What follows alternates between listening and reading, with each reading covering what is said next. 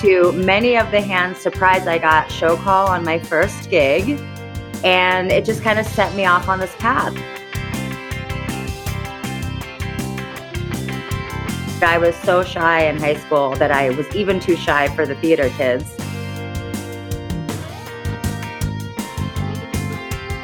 It's a creative space, so doing unconventional things is expected. And so that's how you get innovation. Hello, and welcome to the Theatre Art Life podcast, sponsored by Harlequin Floors, the world leader in floors, stage systems, and studio equipment for the performing arts. Our podcast puts the spotlight on those who create live entertainment around the world the culture creators, the backstage masters. My name is Anna Robb.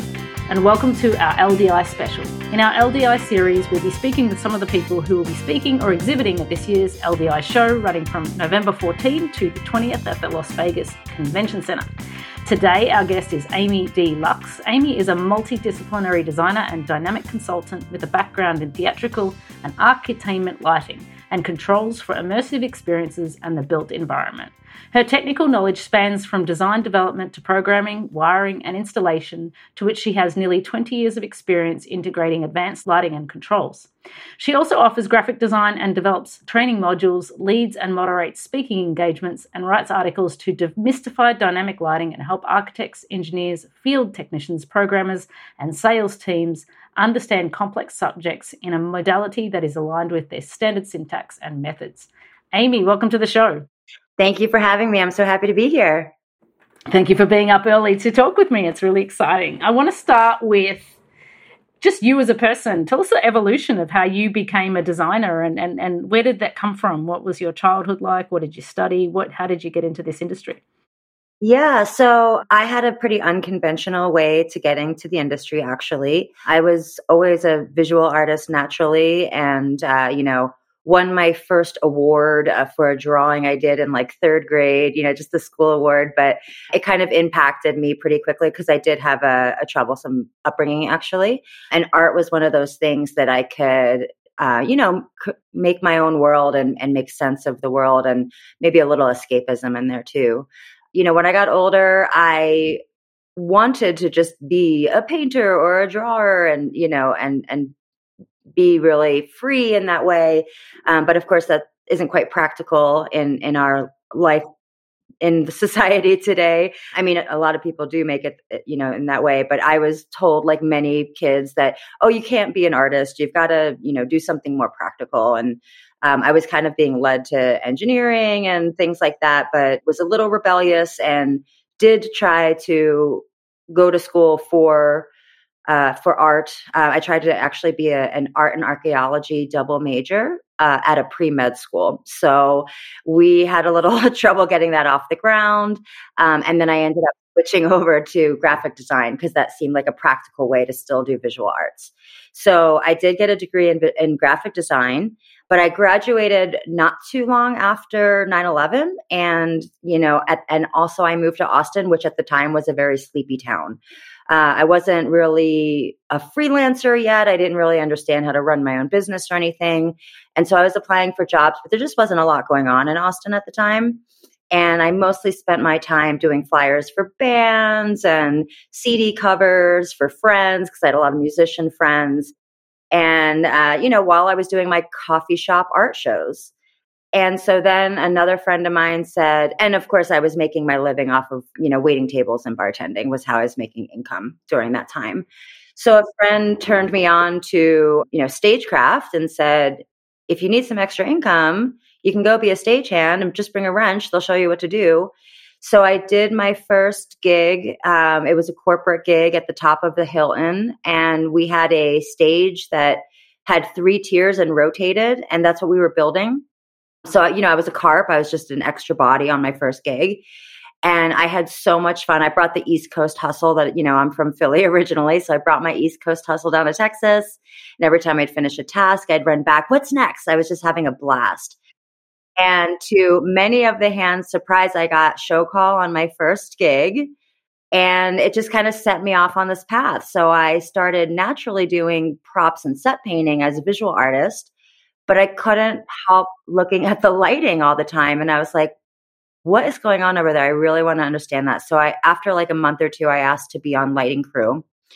And I completely fell head over heels at that point because I am even brained in the sense that if I go too far down the creative, I crave structure. And if I go too far down the structured path, I, I crave, you know, the freedom of creative.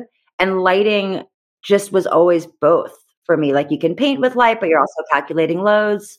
So I went and did a bunch of certificates and things. I, you know, I was coming into the industry a little later. I was, uh, I think I just turned 30. And um, yeah, I just did everything I could to catch up and learn and, you know, learn programming, learn moving light repair, because I just was so in love with it. And that is kind of how it all started. And then I did mostly entertainment lighting for years. And eventually I was always a, I learned first moving light repair. So when I then became a programmer, I was doing it from the mindset of, you know, I know there's gobos in there. I know there's color flags in there and all of that kind of stuff. And so I kind of became a programming designer as I evolved um, because I came at it from programming. And I just kind of assumed those things always went together.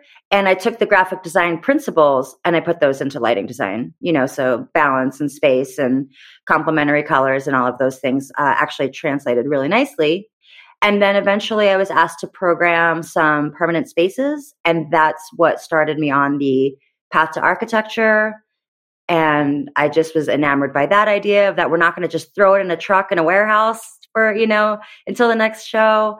So I kind of went down uh, the path of doing architectural lighting. And then I got into this little niche of architainment where I've worked with a lot of manufacturers and corporate and specialties like that and have gone a lot further down the architectural rabbit hole now. So, yeah, that's kind of in a nutshell how I how I got here. that's that's an amazing story actually. Like it, it's always interesting when somebody has such a roundabout path but they find their niche that they really love, you know. And I really like actually nobody's ever explained to me the the idea of how lighting fits within that creative and sort of technical balance and why that fits those types of people. Because i often think that stage managers are also that too because they have to understand the creative and they also have to understand the, the technical and push it forward. And stage managers and lighting people tend to get on really well because they're very similar people i think you know? Yeah, there's a lot of balance there. I always think it's funny because when I was in high school, there we had an excellent theater program, but I was so shy in high school that I was even too shy for the theater kids and then you know this whole roundabout way to get there it's like oh and there's a career in this? Uh, my, mine's a similar story but i did try the stage. I don't ever remember liking it but i was like there's got to be more to this than being on stage and i discovered that there was. So that's lucky for me. Now now most people know what theatrical lighting is but can you define what architainment is and like like define what that is and what that means in the architectural realm yeah, I mean, I think there's the the main way that we know it in the entertainment side usually kind of falls more under themed entertainment or anywhere that like architectural and entertainment lighting merge. So a building facade or a fountain like Bellagio, you know, things like that.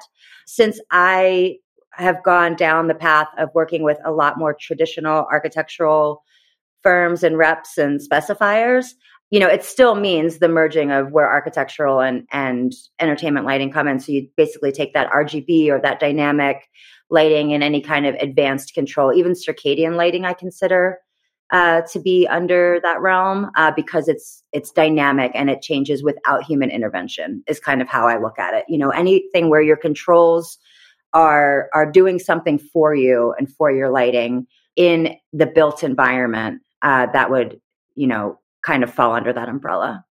Was there a growth curve or a learning transition to go from, you know, the theatrical styled gigs to the more permanent installations? Because I can imagine the the way all that gets set up is completely different than, you know, rigging a light on a bar and and plugging it in, you know.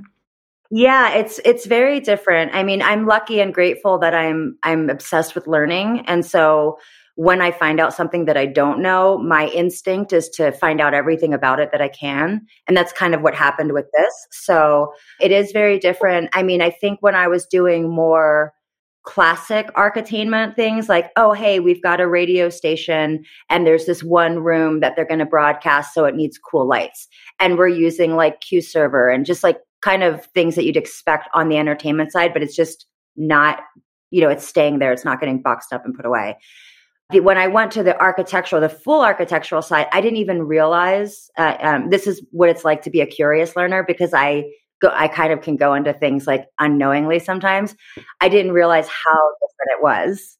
And it's a completely different ballgame. The architectural side, you know, I've had this conversation with a lot of people where we say like light is light, you know, it, it it's just, it's all the same. Um, but it's a completely different set of rules. It's a completely different set of players. I mean, Meow Wolf, as an example, I was their first lighting designer and I did their global lighting and systems for Vegas and Denver. And I was mostly working with artists and I was working with technicians that were, you know, writing their own code with Raspberry Pi and things like that. And, you know, all I was doing in the beginning was kind of teaching them how to scale lighting and, you know, use proven systems uh, for like a 50,000 and 100,000 square foot building. These are really large, but it was still in that realm of architainment that, you know, we do, you know, in the entertainment side. Four Wall does installations, Barbizon does these kinds of installations. So it wasn't like super far fetched. I mean, it was complex and there were a lot of things about that project that were unique, but it wasn't that far fetched for standard architainment that we see in the entertainment in Vegas, Dubai, and that kind of thing. But on the on the full traditional architectural side, a lot of times you won't even have a lighting designer. You'll have the architect or the engineer will be what they call the specifier. Um, and so they'll just kind of put in whatever lights that they know and are comfortable with. And sometimes it's fine, but you know, sometimes there's just not that extra piece of art or, you know, consideration of how things go together and, and beautify the way that a, a real lighting designer is going to look at it. And then the players and the geography is all different. Everything on the architectural side in the US is based on territory. And so you've got representatives that are between the specifier and the manufacturer. You know, obviously you're working with electrical contractors and general contractors as well. So there's just a lot of players, a lot of moving parts that are in between you and the final end piece. Um, so that was kind of the first thing that I had to learn was the territory I was in. And, you know, you've got to know 30, 40 different contractors that are all going to bid on the job. And then, yeah, like I said, you, you know, you're, you're working with architects and engineers who may or may not have a deeper understand, understanding, especially when it comes to dynamic lighting, because oftentimes they're just going to put in kind of the requirement and they're not thinking as much of you know something colorful and and interesting and there's a lot of budget and ve to consider. So um, it can get really complex really quickly. But i think that's for me what i kind of loved about it was because there was so much to learn and then i was also very fortunate that i had already made that pivot years before the pandemic so when the pandemic happened and I'm watching the entire entertainment industry shut down and you all of my peers work. in the industry, I was completely heartbroken. But I, I mean, for me, I was like, I got moved to home. I was working from home. I had a salary. I was very safe, but I was heartbroken for my peers. And I still have such an attachment to the entertainment side. You know, I still, I probably love it more than I even love architectural sometimes, but that's kind of when I started making more intentional training opportunities for basically my peers saying, look, this isn't going to come back for a while. If you want to consider pivoting, it's a completely different game. Here's what I've already learned. Here's the the te- the terminology, you know, all of the all of the items that people need to know. I just wanted to like offer that out. And and and so that kind of started me on this whole path of these trainings and webinars and sessions that I do and articles that I've been writing the past couple of years, where now I do it both directions. So I do it for the entertainment industry to say, this is how to demystify the architectural side. And then I do it for the architectural side, saying, this is how to demystify dynamic lighting so that you can actually use it in your projects more. And you know, get art funding for it or whatever you need to do to just uh, bring some territories up to speed with like the controls we've been using for years on the entertainment side. Mm. Which direction is more complicated to get the theatrical people into archi- architecture or get the architecture into entertainment? So, for when I first moved over to architectural, I had to learn some um, standard architectural controls like Lutron and Wattstopper, and and I found it so easy because it's it's phase dimming or it's zero to ten, and it's all you know. It's it's not all analog, but it kind of acts like analog, and so DMX control which can do any can do so much more than even lighting you know you can you can bring anything into that system and av integration and all of that because that's kind of you know already part of what most theater people know and understand i think what we do in in theater and entertainment is more complicated than standard traditional architectural controls generally speaking I mean, there are integrations, but they're all it's all pretty basic. So for me, I I picked it up very quickly, and everyone that I know that because there are more people that that have pivoted that direction the past year or two, and the people that I know that have gone that direction, if they have a theatrical background, they succeed much more quickly, um, and they pick it up a lot more quickly. I think for some reason. I do a lot of training for architectural specifiers about dynamic control and control in general and there's a little bit of a block about it there's a you know that's why i call most of my sessions demystifying dynamic lighting because they're very non-native to it i guess you know they just it's a little more challenging so i think to bring someone that has a full traditional architectural background into the complexities of theatrical even though on the theatrical side that doesn't seem complicated to us it is more complicated for them to to get to. Whereas a theatrical background, those folks just pick it up a lot more easier, a lot easier. Mm. Oh, that's super, super interesting. And now a moment for our sponsor. The Theatre Art Life podcast is proud to be sponsored by Harlequin. Harlequin is the world leader in floors, stage systems, and studio equipment for the performing arts. Established in the UK over 40 years ago, Harlequin is the preferred performance floor for the world's most prestigious dance and performing arts companies, theatres, and schools, from the Royal Opera House to the Bolshoi Theatre, the New York City Ballet to the Royal New Zealand Ballet. Harlequin's experience and reputation are founded on the development, manufacture, and supply of a range of high quality sprung and vinyl floors specifically designed for dance and the performing arts. Backed by an engineering team and independent research, Harlequin also designs, builds, and refurbishes stages, working with stage engineers and theatre consultants in leading venues across the world. Harlequin is the global leader in its field with offices in Europe, the Americas, and Asia Pacific. Find out more at harlequinfloors.com. H A R L E Q U I N floors.com. Do you think that um, in the theatrical in- industry, do you think that you know, as technology moves so fast now, you know, and, and are, we are we up to speed with what's possible uh, across the realms in architectural and theatrical lighting? Like, is there more that's possible given the the advances in technology? And do you think that we're utilizing those designs to the maximum right now, or um, there's more to be done? I think it's a little bit of both. I think we're starting to do m- more succinct, efficient, and and simplifying more complicated controls. Like OSC is a great example. And what is the word I'm thinking of? My 6 a.m. brain. Um, API, you know, API integrations, and, and we've got like wayfinding and things. Uh, that can just go right into your phone and you can go to Target and say, oh, you know, you were in aisle 12 last time. Is there anything you need to pick up there? So we are starting to see these integrations, but like most change, uh, it just kind of can be slow to adoption. And so some companies and some organizations are doing it better than others. And, you know, it's just like that's how we get our Googles and things. Like somebody just breaks through and says, look, I'm going to do it this way. And it's going to be awesome. Just trust me. While everybody else is saying, well, I don't know. I mean, we've been doing it this way for a while. It works. Like, don't broke, don't, don't fix it if it isn't broken.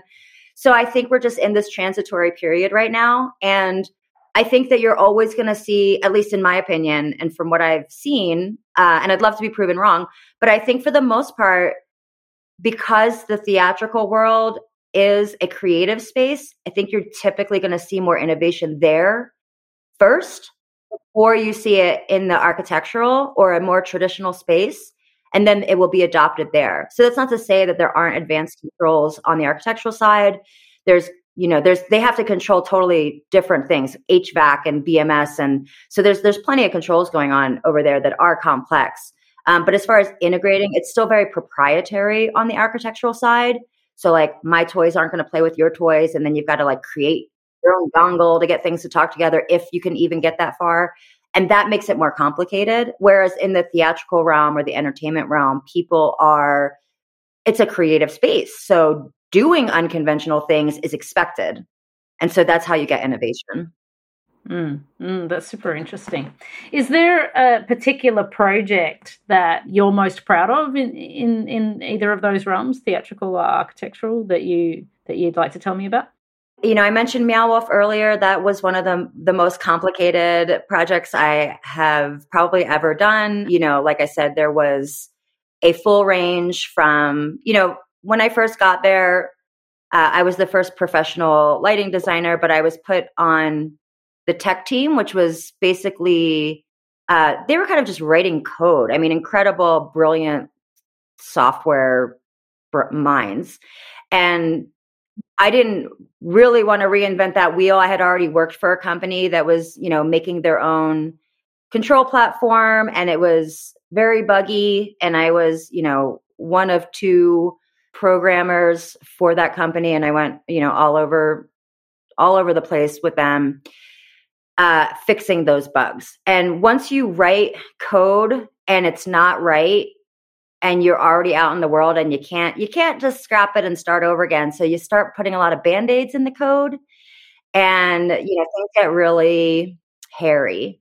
So I really didn't want to experience that again. I had known from that previous experience that you know, there are incredible software platforms out there, plus to scale.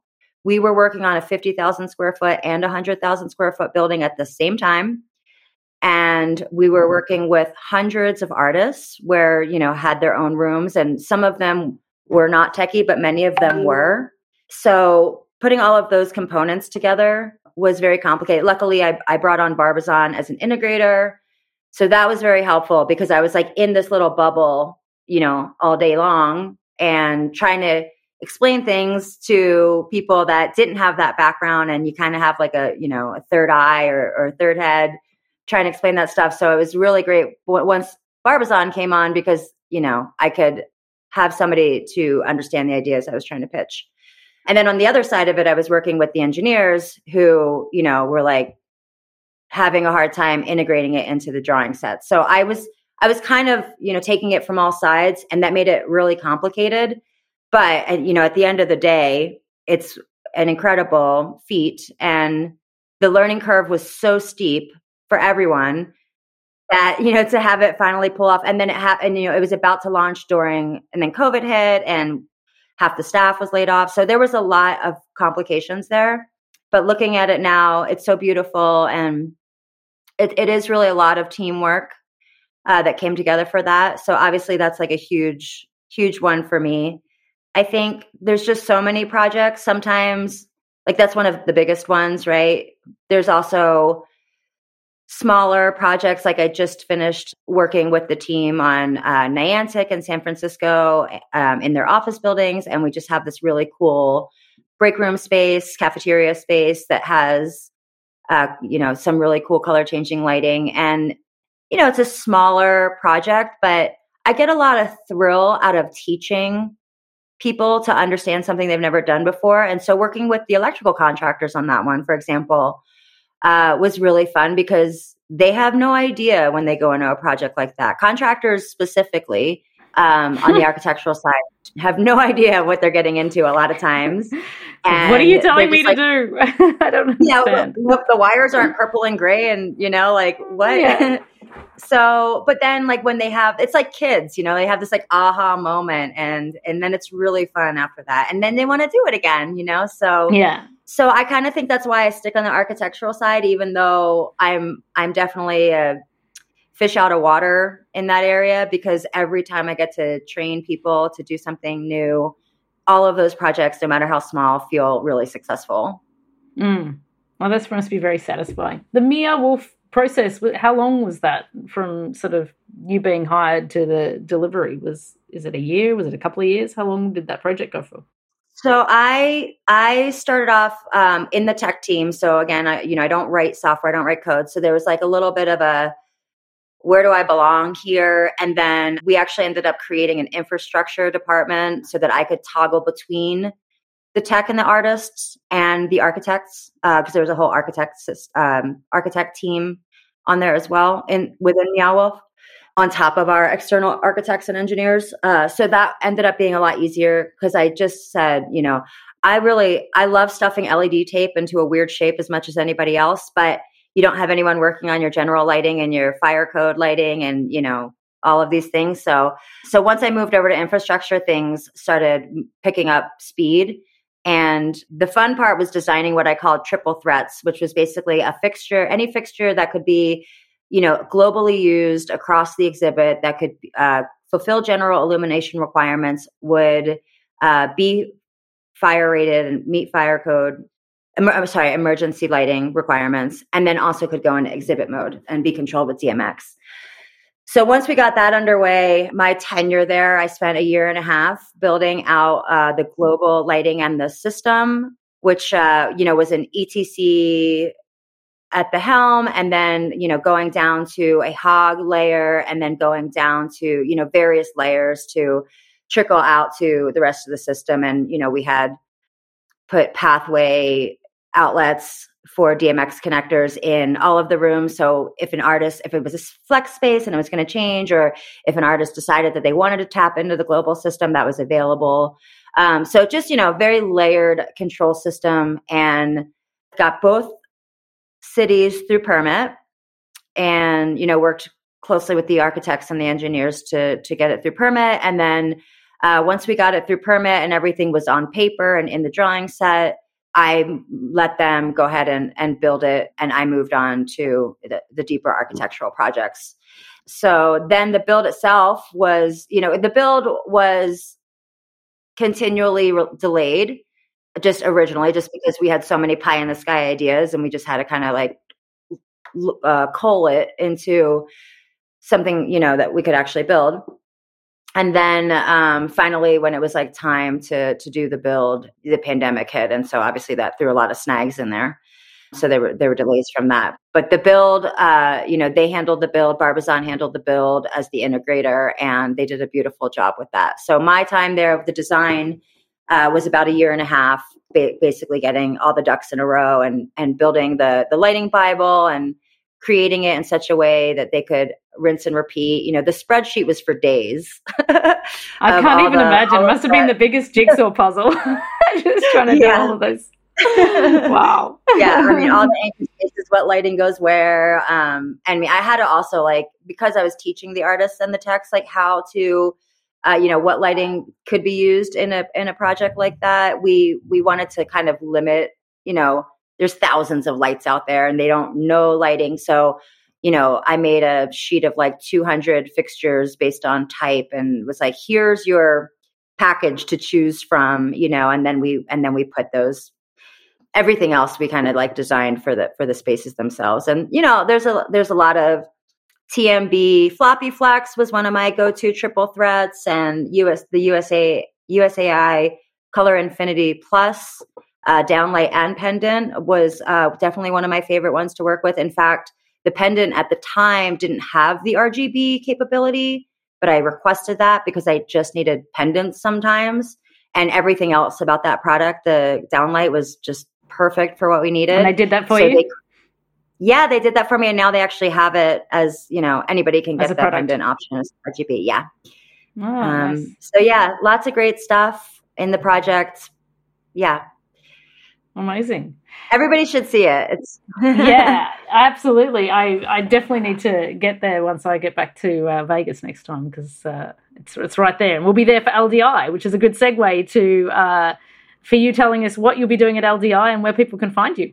Yeah, so um, I'll be I'll be floating all around, but I am also going to be speaking at the Women in Lighting session on Friday, November 18th from 3.30 to 5 people. It is a panel of three women and my sec- segment will be uh, considerations for the built environment. So again, going back to um, helping entertainment lighting folks and theater folks understand, uh, you know, some of the some of the needs and modalities uh, to understand for pivoting over to architainment or architectural, specifically uh, architectural lighting. Uh, Paula Zinkel will also be there. Um, her session is called Find Your Light, and Carrie Heisler is doing Women in Sports Entertainment. Uh, so that should be a really fun panel. That's exciting. I'm definitely going to show up for that one. Thank you, Amy, so much for joining us on the Theatre Art Life podcast today, and I look forward to meeting you in person in Vegas. Yes, looking forward to it. Thank you so much. See you there. Theatre Art Life is a global media site for entertainment. Memberships start at only 38 US dollars per year.